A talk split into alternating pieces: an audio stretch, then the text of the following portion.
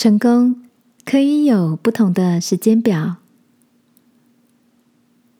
晚安，好好睡，让天父的爱与祝福陪你入睡。朋友，晚安。今天的你计划着什么吗？前阵子看到一篇报道，说到近年来兴起的一个第三人生的概念。指的是一种心境上的成熟，发展出真正的兴趣，勇于做出改变，甚至有能力回馈周遭的环境。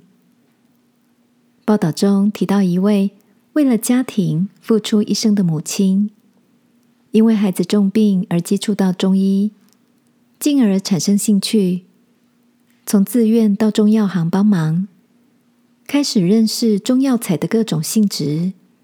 到洗切泡制中药，终于在苦读八年，四十二岁的时候考取中医师的执照。而在六十岁，因为向往大海的自由，去学了海泳，又考取了船员证照。想出海的时候，就驾着船出海遨游，创造精彩的下半生。亲爱的。你也想有什么样的第三人生呢？我想，我们的人生可以有不同的时间表。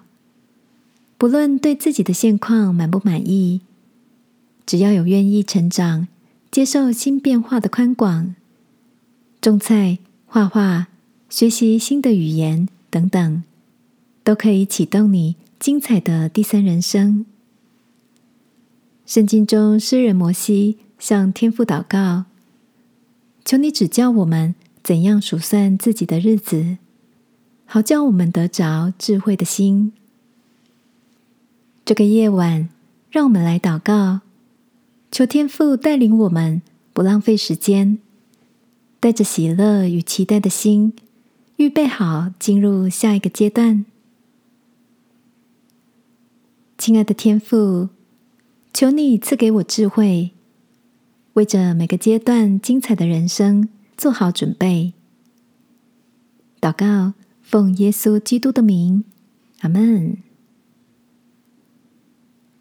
晚安，好好睡。